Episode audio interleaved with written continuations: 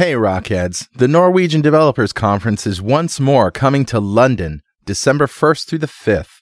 Come hang out with Richard and me in the Fishbowl, while hobnobbing with such celebrities as John Skeet, Don Syme, Scott Allen, Denise Jacobs, Damian Edwards, and many more. That's NDC London, December 1st through 5th. Check it out online at ndc-london.com. We'll see you in London. .NET Rocks, episode 1054, with guest Jeremy Thake. Recorded Monday, October 20th, 2014.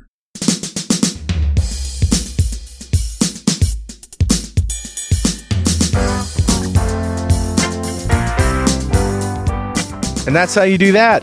What's up, Mr. Campbell? Had a fun weekend, man. Yeah? Yeah, I one of the neighbor boys here, he's 14, his name is Tom, and he's into hardware, mm-hmm. and has been saving up to buy his own computer. Right. And had some old parts from an XP machine from forever ago. And I said, hey, I'm about to update some of my machines. You are welcome to any of my parts. So I literally kicked out like an i5 motherboard and a video card. Pretty much could build a most of a machine just from spare parts. Yeah, cool. And in exchange for his efforts, he reran a bunch of wiring for me. And I picked up a new monitor, one of these Dell 27-inch. The native resolution on it is 2560 by 1440. Huh. Okay. So not as quite as high as the 30s we've got, right? Which are 2560 by 1600 mm-hmm. and use DVI-D. Yep. This is the new generation monitor, and it's got everything on it. It's got VGA, DVI, HDMI, and DisplayPort. Wow. So everything, huh? So, but it's also 25 feet away from the machine, just the way the office lays out. It's a long way from the bay. Oh, okay. So I picked up a 25-foot HDMI cable. Easy enough to do. Hmm. Smart. Plug it in and test it before I actually fire it up. Only does 1920 by 1200. For some reason I thought HDMI only went up to 1080, but that's not my, you know. HDMI will go up to the 4K to 3840 by 2160, but only if the parts actually support it. And in this particular Dell, the HDMI, and it's in fine print in this documentation when I dug through it, only up to 1920. Oh, okay. So then I figure, okay, I got to go DisplayPort, but DisplayPort only runs 10 feet on normal cables. That's only run 10 foot. That's not long enough. No. So I find a supplier that makes a powered DP cable, costs $60, $70, but it'll do the trick, so I order that. Meantime, I plug in the old VGA wire as usual, mm-hmm. and guess what resolution it came up at? VGA? I was expecting 1920, what had been running before with the old monitor, which seems reasonable, right? Yeah, sure. Came up with a different resolution, 2048 by 1152. Wow. That's weird. Like, what's that? It's higher res than the HDMI cable would do. It's not full resolution, but, you know, there you are. But it's clear. Yeah, you know what? These new monitors, dude. I mean, I love my 30. When you actually see the latest generation of monitors besides yours, you will be surprised. They are very bright and very crisp. And we're not just talking a retina display here, just a new monitor. Just a new generation monitor. Yeah, this is a 20, and it's a 27-inch, but it's and 2560 by 1440. It's just a little bit lower resolution than your 30-inch. Pretty close. Hmm. That's interesting. I just picked up a new 27-inch monitor, and I have yet to plug it in, so I'll do the comparison. You may have the same experience. Now I'm starting to think, do I need new 30s? Love my 30s. Well, you know, I'm battling when to go to the 4K. Like, does it make sense to get a 4K monitor? Yeah, I don't know. We've been talking about it in mid-show a few times, and I'm just trying to decide what I want to do the 4K thing. Yeah, I can barely see it as is. I don't want to be leaning and squinting anymore. You know, 50's just not that far away, buddy. Yeah. It's disturbing. All right. Well, that's pretty cool, man. My story is that I swapped my daughter's Surface Pro 2 for a Surface RT because she only uses it for office and reading and stuff, right? Right. And now she's got a MacBook at college. So, and I did this because I wanted to install Avid Sibelius, which I bought. And this is a music notation software because it's got the pen. And it's small enough, I can put it right on the piano, connect it via MIDI, and actually write out charts and stuff and play them in. That's cool. Yeah, so I'm struggling with the licensing. It's kind of sucking right now. I'm kind of hating Avid right now. You know, everything works, and it says it's activated, and then another box comes up, cannot be activated at this time. But you said you were activated! And then contact your administrator. I am the administrator. And I don't know what to do. And then, to make matters worse, when I run it after that, it says unspecified error. Excellent. Awesome. Yeah. I love it. So it's something else. Yeah. You know it is. Something else. That's hilarious. All right, well, let's run the crazy music because I got something good here. Oh, cool. All right, buddy, what do you got? You know our friend Thomas Betts.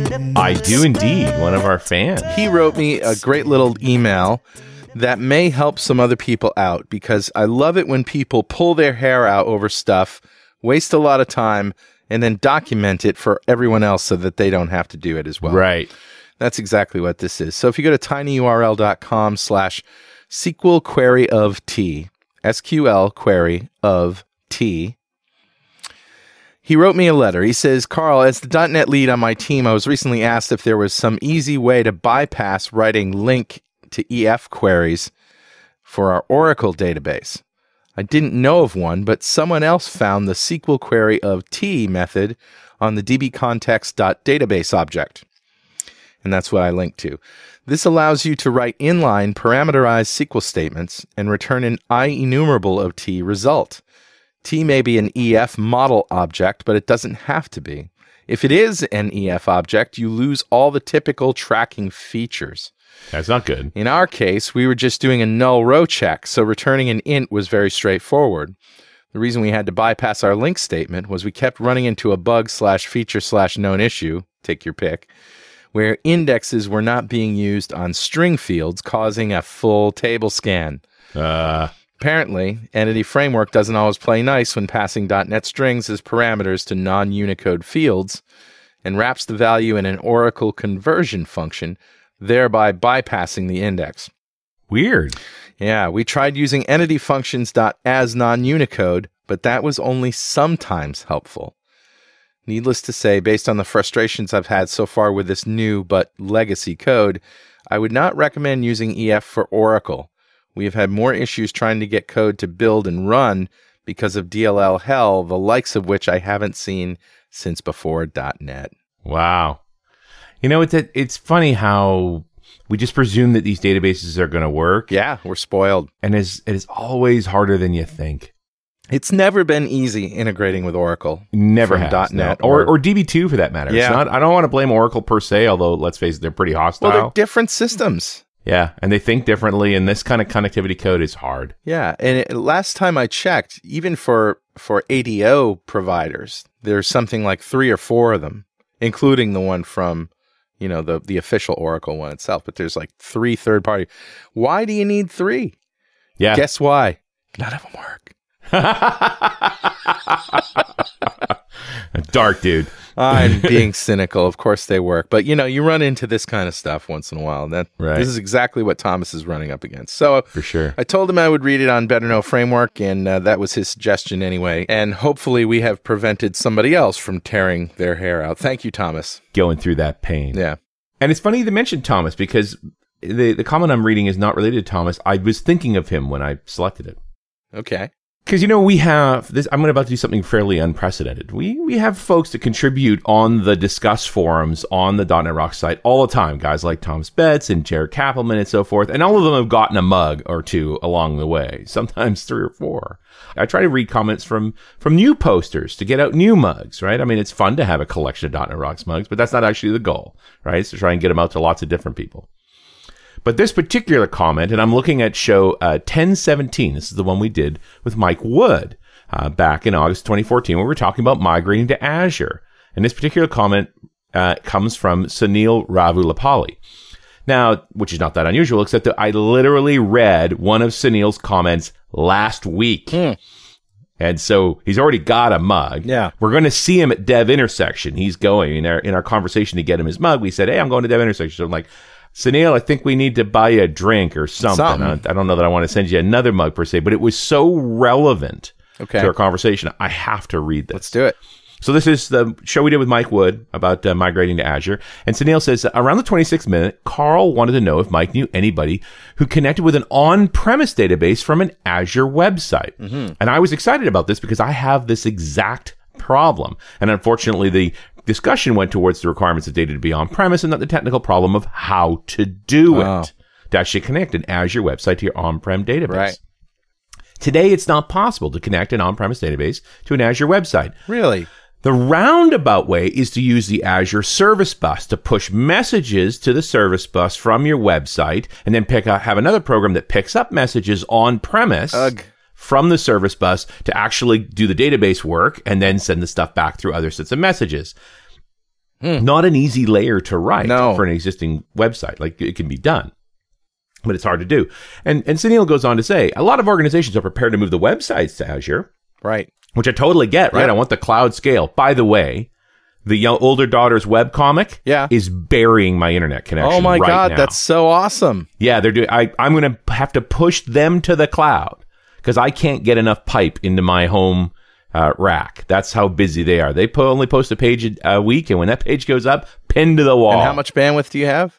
200 megabit connections. Are you kidding me? No, and they're pinning for 24 hours every time they post. That is awesome. Congratulations to Alex. I know, it's great news. It's hilarious. But, it, you know, speaking of cloud. Yeah.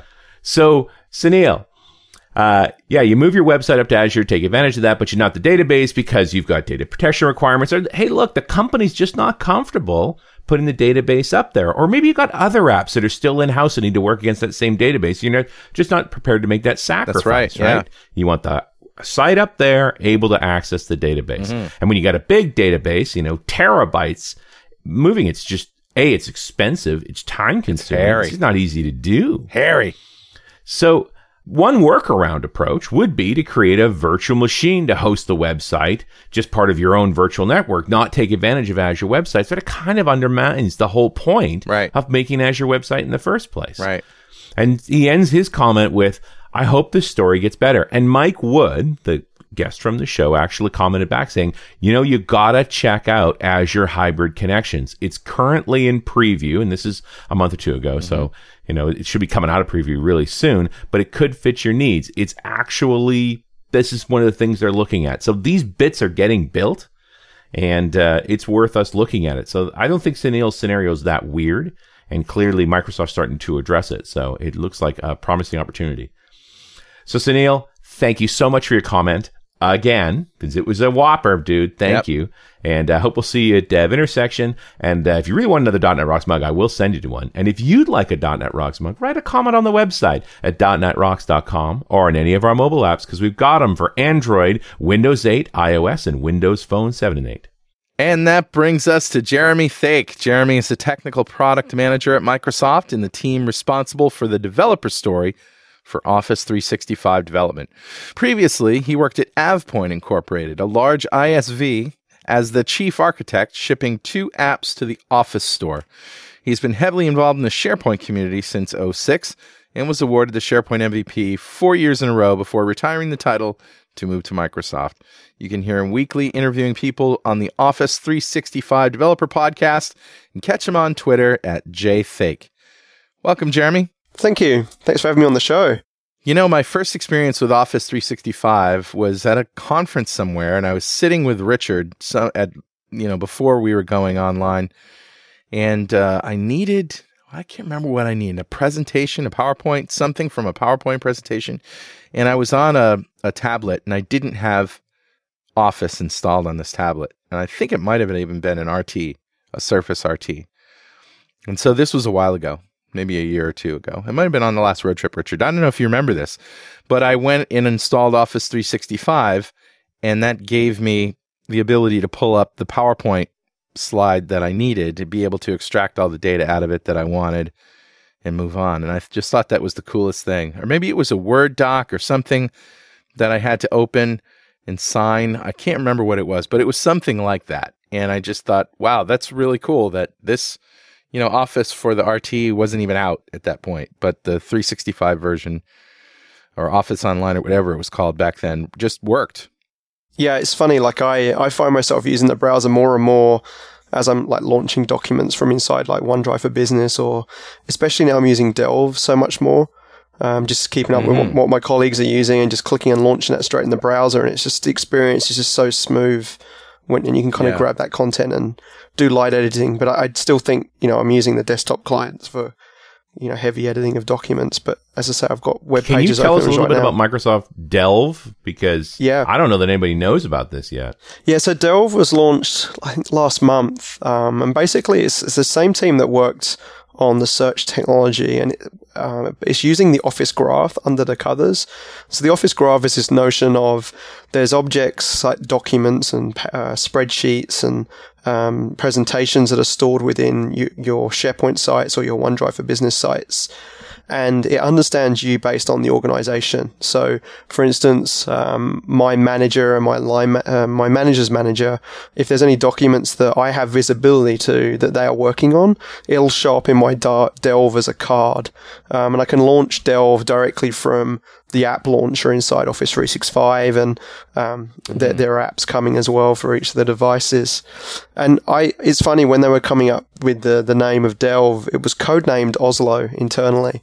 And yeah. Oh no. Right. And it was called... Have they heard of the other projects?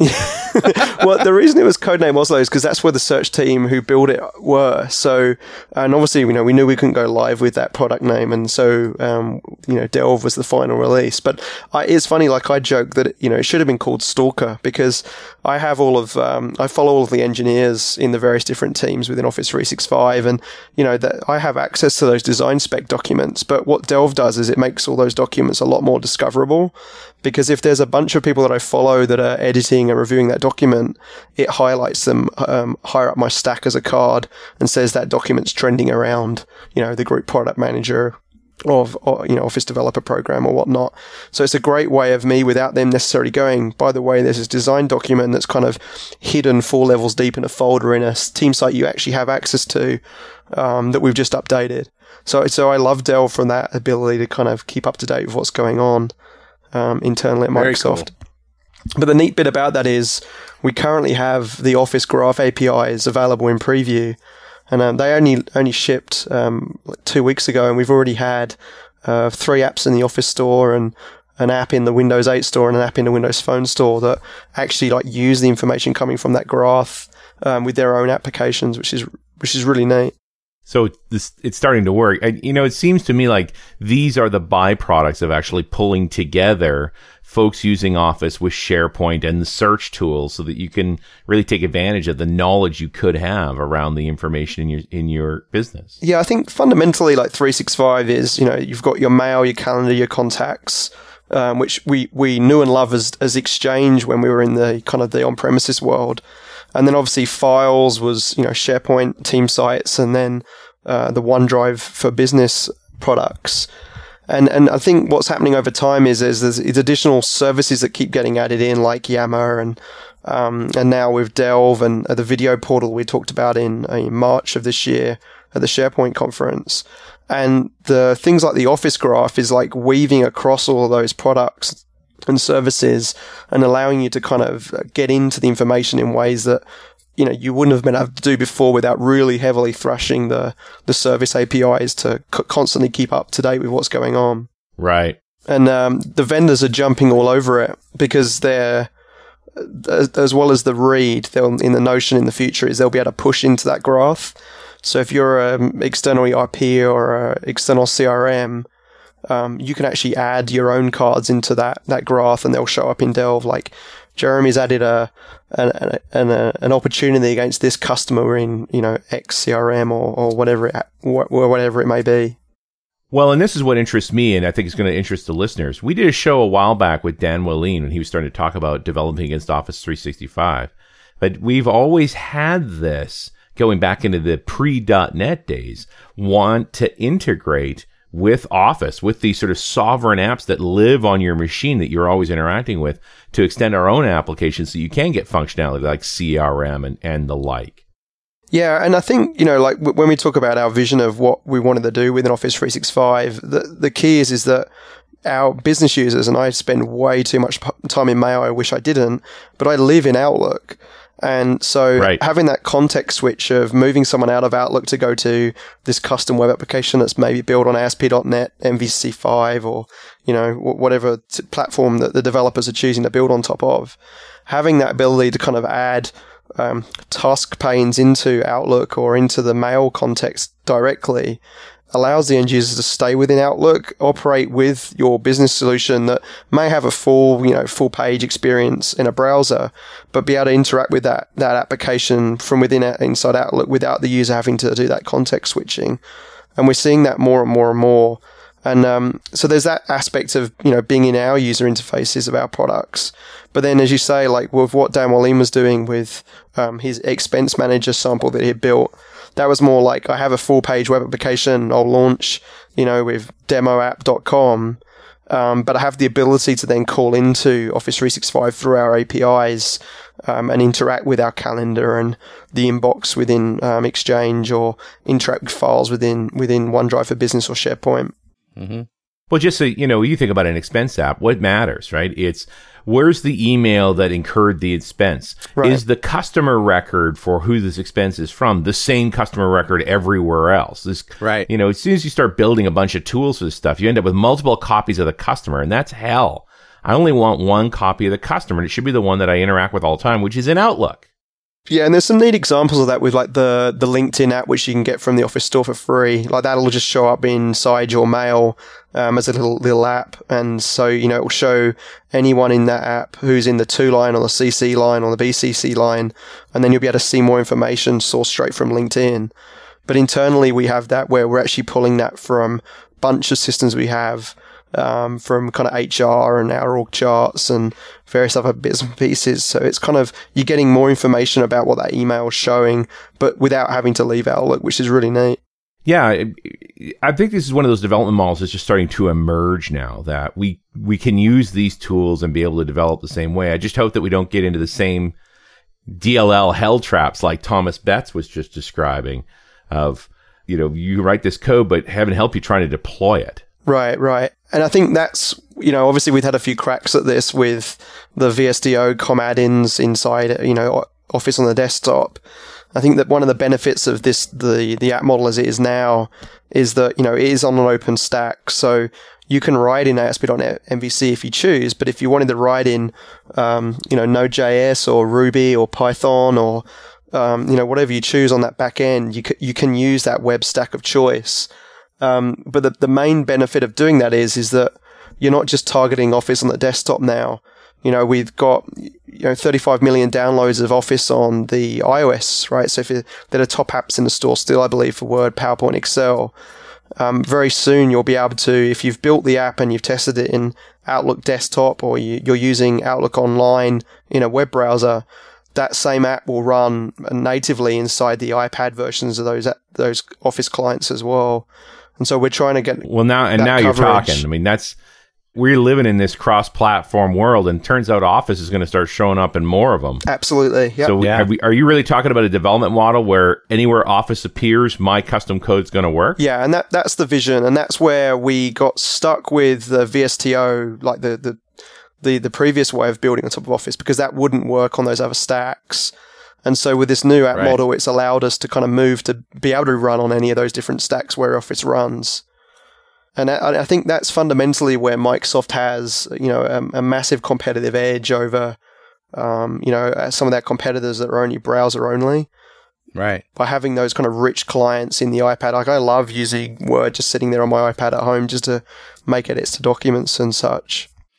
So there's some new announcements coming out around this in the fall, right? There are, yeah. Yeah, so for the fall announcements, essentially there was the scenario that Dan Walim did with the expense manager. He was calling into Office 365 APIs there in his Angular JS app. And he was getting at like kind of the mail, calendar, contacts within Exchange. And from the file side, he was getting at the SharePoint files and also OneDrive for Business files. But he was also getting at some data just stored in normal SharePoint lists with a bunch of different structured data in there, rather than kind of storing in SQL. He was storing in SharePoint so that people, you know, end users could kind of manipulate that data directly from a SharePoint UI. And that's all using Azure Active Directory authentication under the covers to consent that the app that you're calling these APIs with has permissions to whatever the apps asks for, and then allowing them to call in and get the access tokens to kind of reach out to those various different endpoints. And they've been in preview since March, where we announced them at the SharePoint conference. But now we're actually making them generally available. So we've kind of drawn a line in the sand as a V0 API endpoint, and any future enhancements will be versioned on top of the API.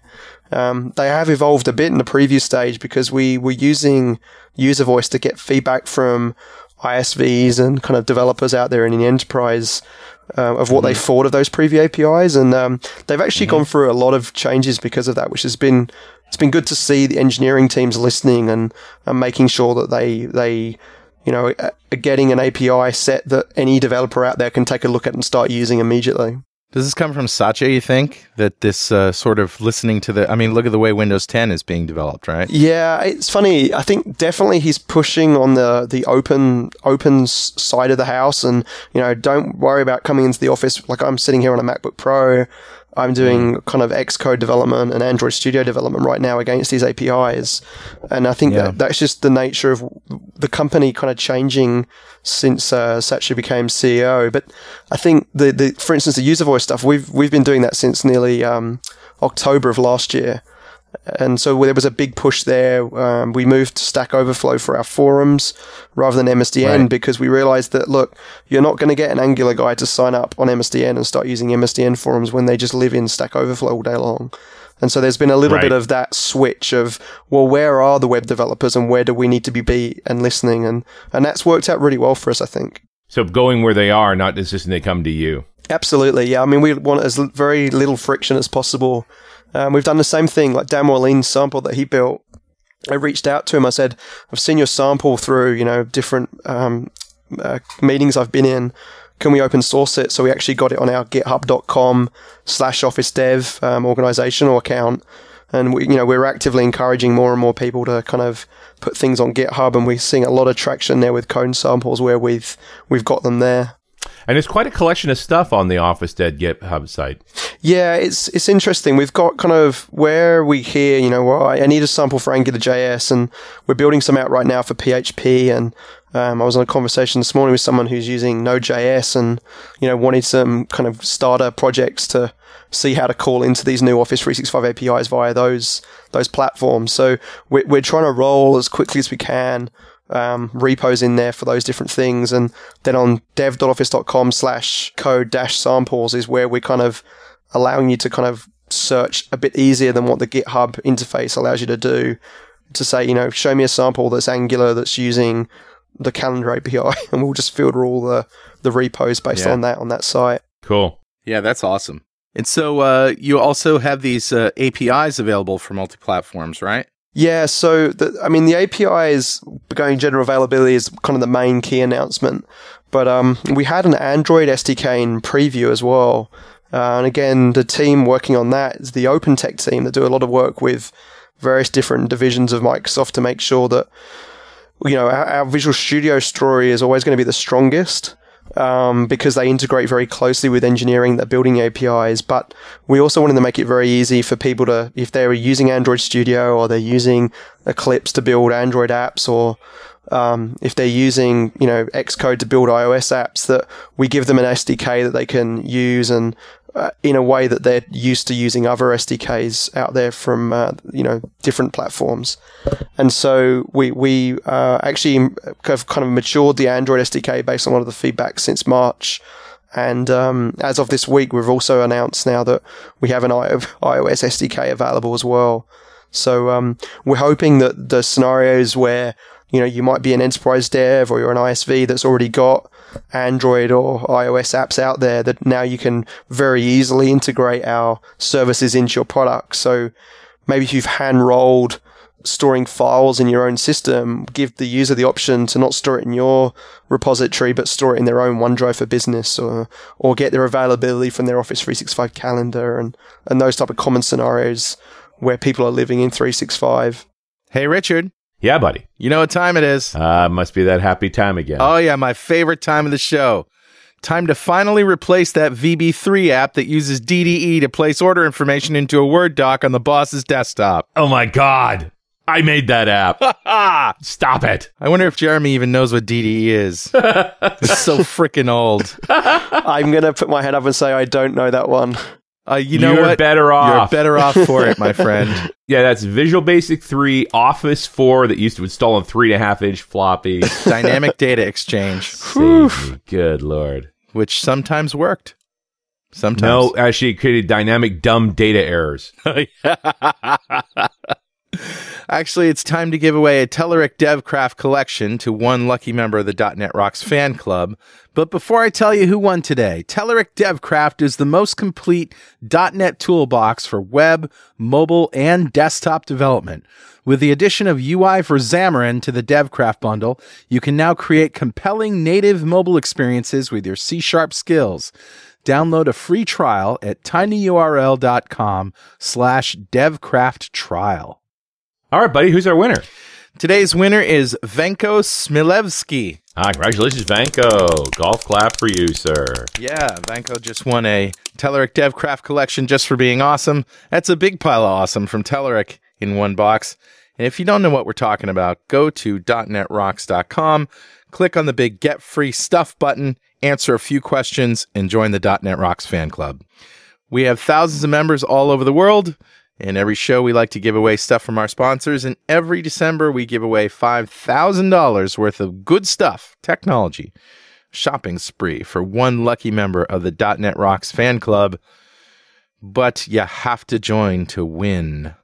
And we also like to ask our guests, Jeremy, if you had $5,000 to spend on technology right now, sir, what would you buy? Joy, it's funny. I listen to your show all the time, and it's always interesting hearing what people say. And I think I'm with a lot of other people in the think that, you know, having a girlfriend, no kids, I've just moved, so I don't have a mortgage. If I want something, I just tend to buy it. So when it's if someone handed me $5,000 cash, well, I've pretty much got everything that I need tech wise. I just treated myself in January to the kind of maxed out 15-inch Retina MacBook Pro. So I think the first things I'd buy to kind of add to that would be two of the Thunderbolt 27-inch displays to hang off of that. To give more monitors. I've got two in front of me, but they are kind of the Microsoft stock ones. I think these are like ViewSonic 24 inches or whatever. But I was in a store at the weekend, and they are beautiful, beautiful displays. I think they run for about $1,000 a piece. So I'd definitely be investing in the monitors. And then I suspect I'd probably buy an iPhone just to get the experience of that over my 1520 and see what all the huzzah is around, and then potentially buy the Apple Watch once it comes out next year and see how that goes. Although they seem to be running a bit more expensive than they originally said they were going to be. Yeah, well, you know, they said starting at, and that was going to be a bare bones model for sure. Right. Speaking of pricey, I mean, that new MacBook that just came out with the 5K display. Oh, very nice. Yes. Yeah. Dude. Yes. You can mow through $5,000 with that. $5K for $5K, no problem. That was starting at $2,500, right? Yeah, I think bare it was $2,500. Yeah. So with the Apple tax, when you load up a MacBook or Mac Pro, you really could spend some money. Yeah. Yeah, this one was, I think, 3.5 the terabyte of flash on the base of it. So yeah. But that monitor, they just set the bar again. Yep, good stuff.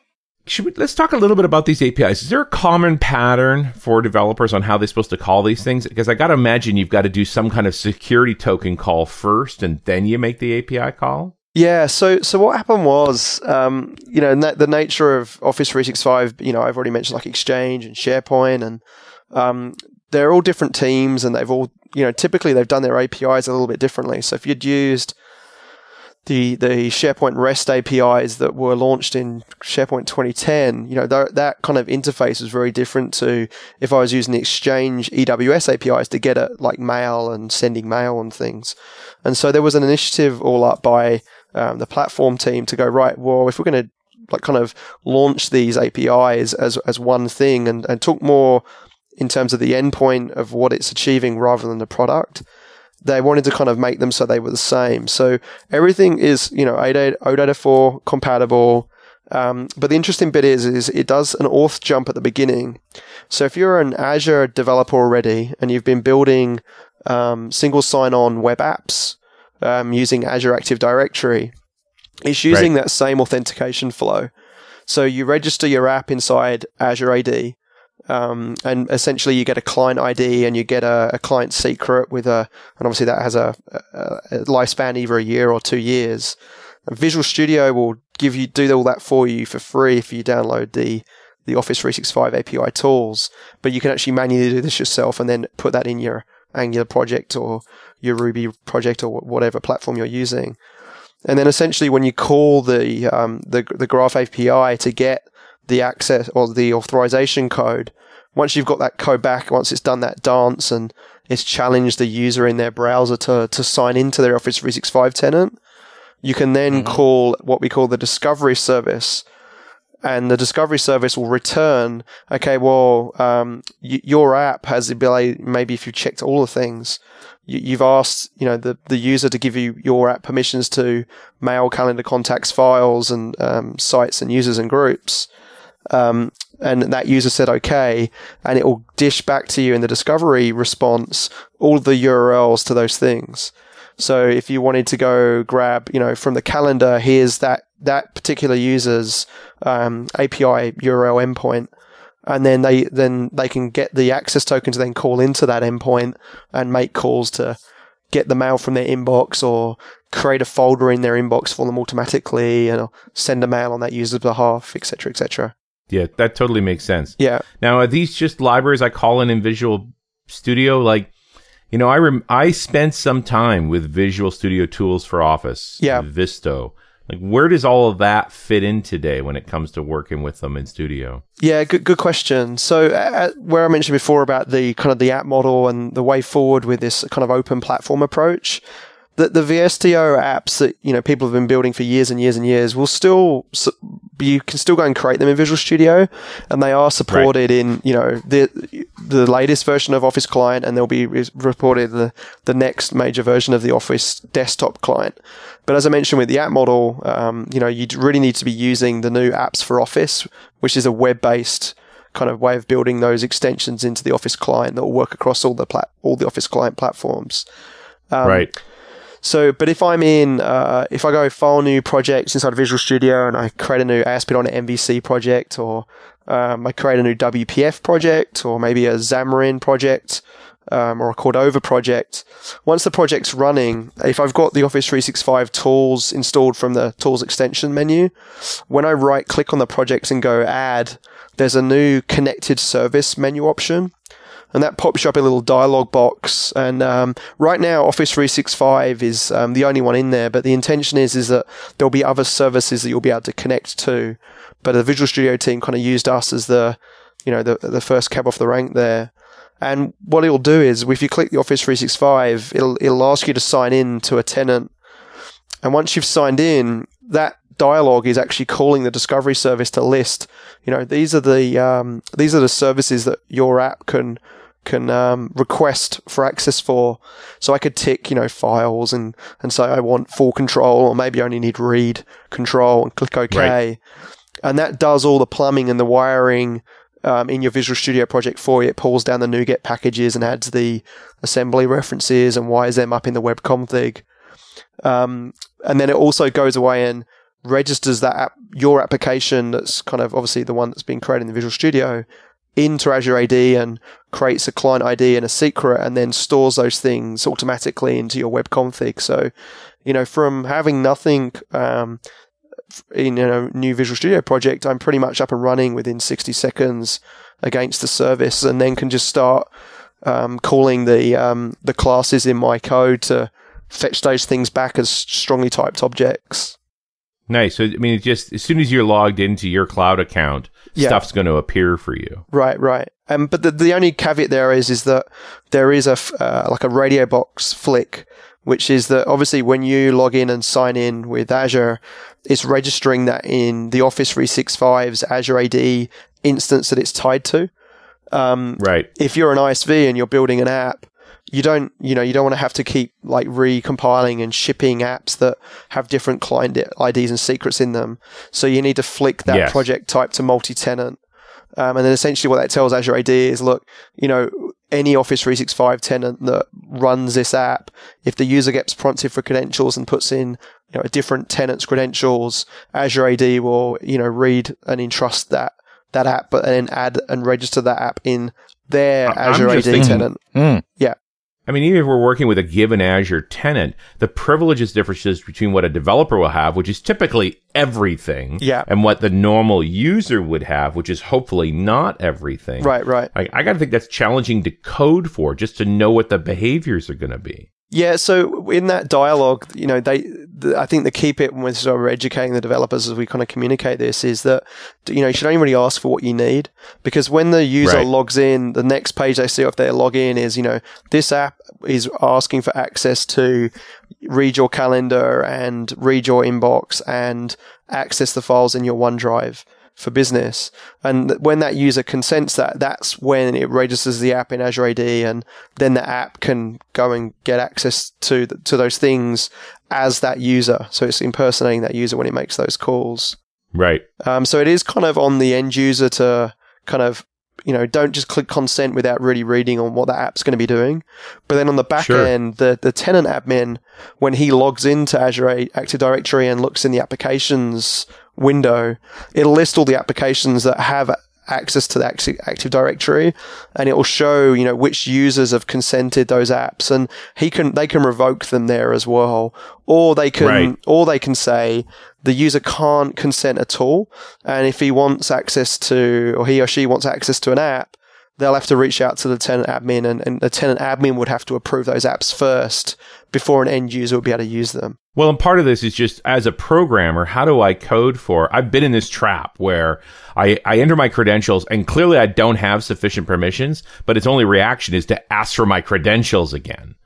You know, I want to know as a developer, because it's all going to work perfect for me on my machine with all the privileges in the world. Right. How do I write my code so that when he doesn't have sufficient permissions, or we're asking for the wrong things, we deal with that well, we degrade well. Yeah. So the scenario with the endpoints we've got around, you know, your calendar, mail, contacts, and your OneDrive for business, the user's always going to have access to those because it's their items. The caveat to that is that the Files API can also go and reach out to files living in SharePoint team sites. And that scenario there would be, even if the app said, I want full control of, you know, all the site collections that user has access to, that doesn't stop the user maybe from trying to, within the app, put a URL into a document that lives in a team site that app doesn't have access to. And at that point, if the app tries to call to access that file that user doesn't have access to, it'll get basically the 401 access denied error, and then your app can just handle the, you know, you don't have access to this file. And I guess that's, you know, all I really want is to know that I get a different error message as a dev that I can respond to. Yeah, that's for not being able to get to that file. Yeah. Then his credentials are bad, or he doesn't have sufficient privileges. You know, that granularity to me is really important because it's what gets people super frustrated using these tools. Yeah, and when we first when we do this general availability, like that's now, it's very open. So it's like the app can ask for full control of all site collections. But what we've got coming in the future is, if your app, you know that it's always going to have a site collection provisioned, and all the data the app's dealing with is in that one site collection within SharePoint. Your app eventually will be able to declare, I only need full control to this site collection, not all site collection the users has. Whereas when we ship now, it's only you'll have to ask for all access to site collections. So there's some stuff coming that allow you to be a bit more granular and smarter about what the app asks for as well. That's cool. So I noticed that in the APIs, there's a file handler extension. Yes. For OneDrive, can you talk about that? Yeah. So one of the things, as well as these APIs that we've launched this week, is this notion of we've always had the Office. Well, apps for Office, which, you know, you can build extension points in the UI against Outlook, PowerPoint, Excel, and Word, or an app for SharePoint where you could kind of go in and add an app part or have an app living within an existing SharePoint team site. The idea of the file handler extension is that wherever the file lives, we want you to be able to kind of light up the UI and extend it. So, for instance, the one we demoed in the sessions this week at TechEd was around when you view a file that maybe we don't understand the file extension type of. So, maybe it's a CAD drawing. and you have a web-based CAD viewer, you can actually go in and extend our interface so that when you click on that document, it'll show up with the pop-up there, and you'll be able to see the viewer, but it'll actually be using your web viewer that you've created to show that CAD drawing. And then you can actually go in and click edit, and it will launch your CAD online experience, but it'll be single signed on via Azure AD, and it'd be editing that document. And then when you save in that CAD editor, it'll save that file back into OneDrive for Business or into SharePoint. So it's kind of a way of you being able to extend the out-of-the-box experiences across, the whole of the Office 365 experience, not just where in the past we had, extend Office Client or extend the SharePoint team sites. And there'll be a few more coming like that, very shortly, beginning of next year, where, if you wanted to extend the print or the share functionality across Office 365 endpoints, you'll be able to do that.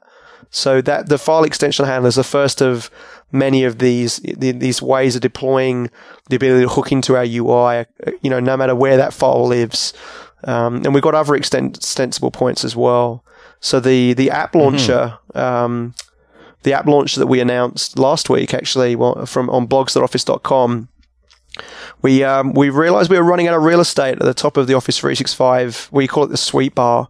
And we decided to move the kind of the Outlook, calendar, Yammer, SharePoint sites, links off into its own kind of pop-up menu in the top left corner.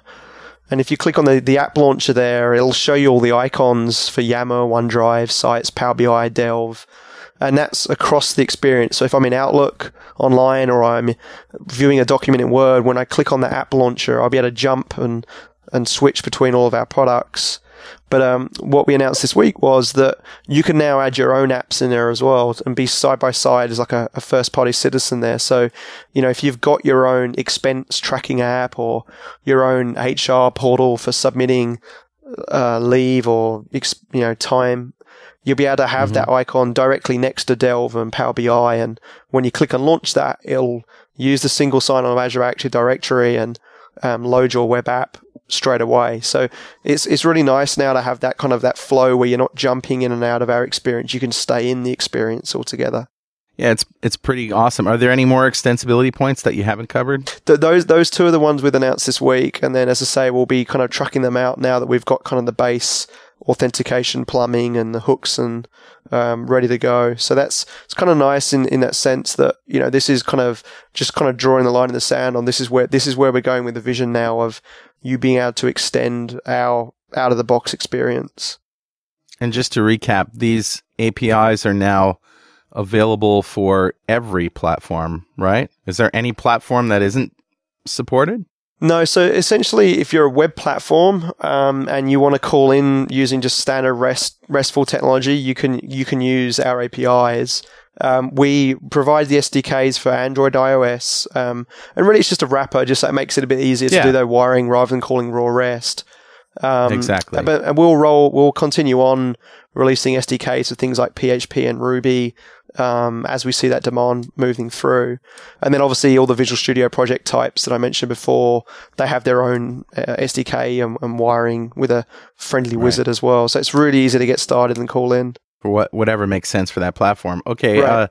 And we want to touch on dev.office.com. This is sort of the center of the universe for developing on Pretty Office. Much. We all have the tattoos. If you stand still too closely at a conference, we will tattoo you with the URL as well. It's the place to go. We've had a few different properties over the time, but this one is really where we're trying to kind of centralize everything. So, you can go get all your code samples. Dev.office.com/training is, we've got over kind of 30 hours of training on there right now on demand with hands-on labs and code samples and all the slide decks you can go and use for training internally, or if you want to borrow it to speak at user groups, you can do.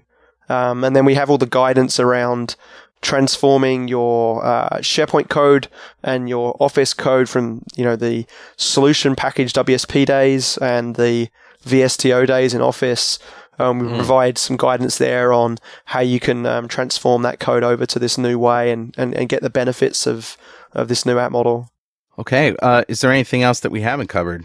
I guess just a little plug, as we have got podcast listeners on the show, is I do a weekly show specifically around Office 365 development, and that's all linked from the resources page there on dev.office.com as well. And it'd be great to not steal, but borrow some of your listeners to check out some of the stuff that we do there, and vice versa. It's been great to hear you get kind of people like Dan Waleen on the show and get him talking about the Office 365 dev story as well. So I appreciate you guys doing that. Just keeps getting better. Oh, let's hope so. Yeah. Thanks a lot for talking to us, Jeremy. No, you're welcome. I appreciate giving you time to get on the show. All right. And we'll see you next time on .NET Rocks.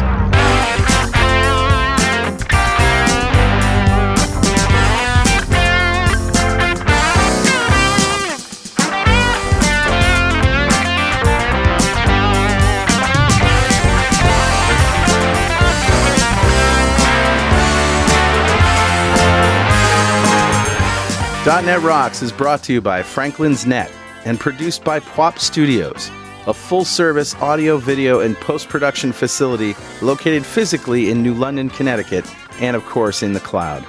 Online at pwop.com. Visit our website at dotnetrocks.com for RSS feeds, downloads, mobile apps, comments, and access to the full archives going back to show number 1. Recorded in September 2002. And make sure you check out our sponsors. They keep us in business. Now go write some code.